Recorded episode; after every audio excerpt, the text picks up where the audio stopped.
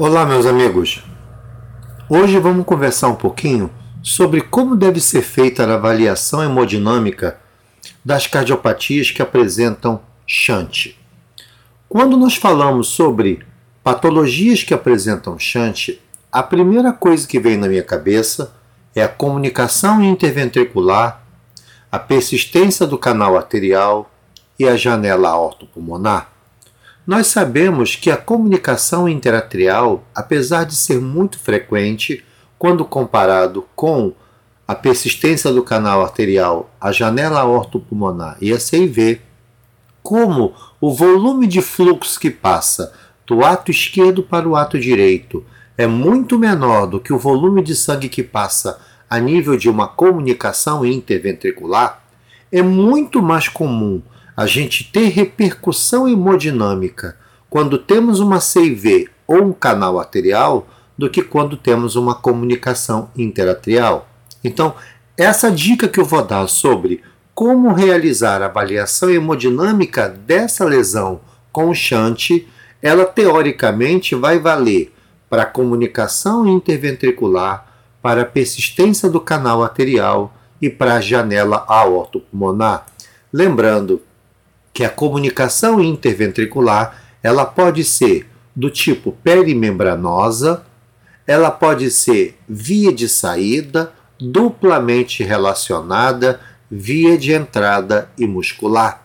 Lembrando que a CIV muscular ela pode ser subdividida em trabecular muscular, quando o defeito do septo muscular está acima da banda moderadora, ou pode ser uma muscular apical, quando a CIV está abaixo da banda moderadora.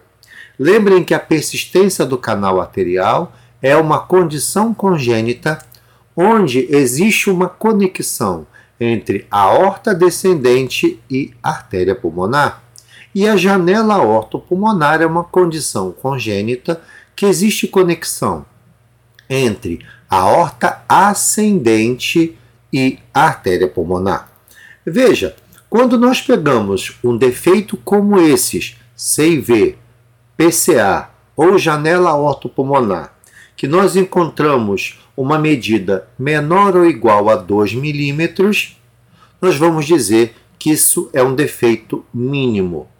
Se nós encontrarmos um defeito medindo entre 2,1 e 4 milímetros, nós dizemos que é um defeito pequeno. Quando encontramos um defeito medindo 4,1 a 6 milímetros, nós dizemos que é um defeito moderado. E quando encontramos um defeito acima de 6 milímetros, nós graduamos como um defeito grande.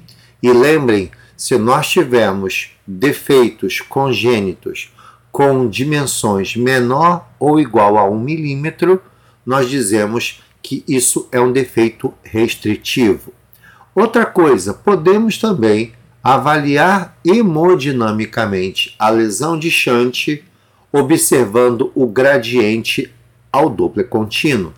Se eu tiver um gradiente máximo acima de 90 milímetros de mercúrio, eu digo que o defeito é mínimo. Se eu tenho um gradiente máximo ao Doppler contínuo menor do que 71 milímetros de mercúrio, eu digo que ele é um defeito pequeno. Lembrem que essa graduação de pequeno pode variar entre 71 e 89 milímetros de mercúrio. Já aqueles gradientes ao Doppler contínuo, que está entre 40 e 70 milímetros de mercúrio, eu digo que é um defeito moderado. E aqueles defeitos que têm gradiente ao Doppler contínuo abaixo de 40 milímetros de mercúrio é um defeito grande. Cuidado que o shunt restritivo ele também vai ter um gradiente máximo abaixo de 40 milímetros de mercúrio. O que vai diferenciar o defeito grande do defeito restritivo é a medida do defeito. No defeito grande, eu tenho uma dimensão acima de 6 milímetros e no defeito restritivo, eu tenho uma dimensão menor ou igual a 1 milímetro. Outra coisa que você não deve deixar de realizar no seu exame é a avaliação da velocidade do fluxo pulmonar. Se eu tiver uma velocidade entre 0,7 e 1,2 metros por segundo, eu digo que esse defeito é um defeito pequeno, onde não existe o chamado hiperfluxo pulmonar. O diagnóstico do hiperfluxo pulmonar será acontecido quando nós tivermos velocidade da pulmonar acima de 1,2 metros por segundo. Se eu tiver uma velocidade entre 1,25 e 1,4 metros por segundo, eu digo que o meu defeito é pequeno. Se eu tenho uma velocidade pulmonar entre 1,45 e 1,65 metros por segundo, um hiperfluxo moderado, e se eu tiver um defeito onde a velocidade da pulmonar ultrapassa 1,7 metros por segundo, a gente diz que já existe uma repercussão hemodinâmica importante, existe um aumento do fluxo que passa pela circulação pulmonar. E lembrem que quando essa velocidade é muito alta, significa que o volume de sangue distribuído ao pulmão é grande e esse hiperfluxo pulmonar pode gerar o que nós chamamos de doença da vasculatura pulmonar.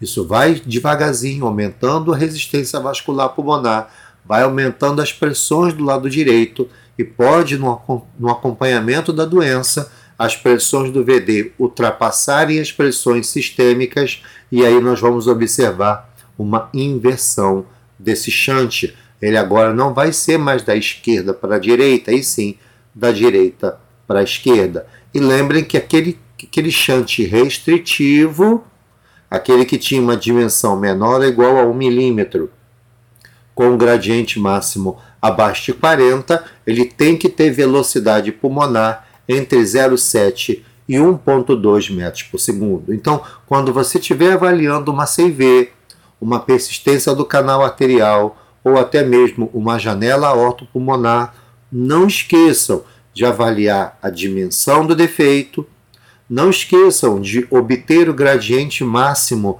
utilizando o Doppler contínuo. E nunca deixe de avaliar a velocidade pulmonar, porque a velocidade pulmonar vai dizer se existe ou não hiperfluxo pulmonar, que é uma condição que deve chamar a atenção ao cardiologista sobre a necessidade de observar com mais cuidado essa criança, porque esse hiperfluxo vai gerar algum dano na circulação pulmonar. Um grande abraço, amigos!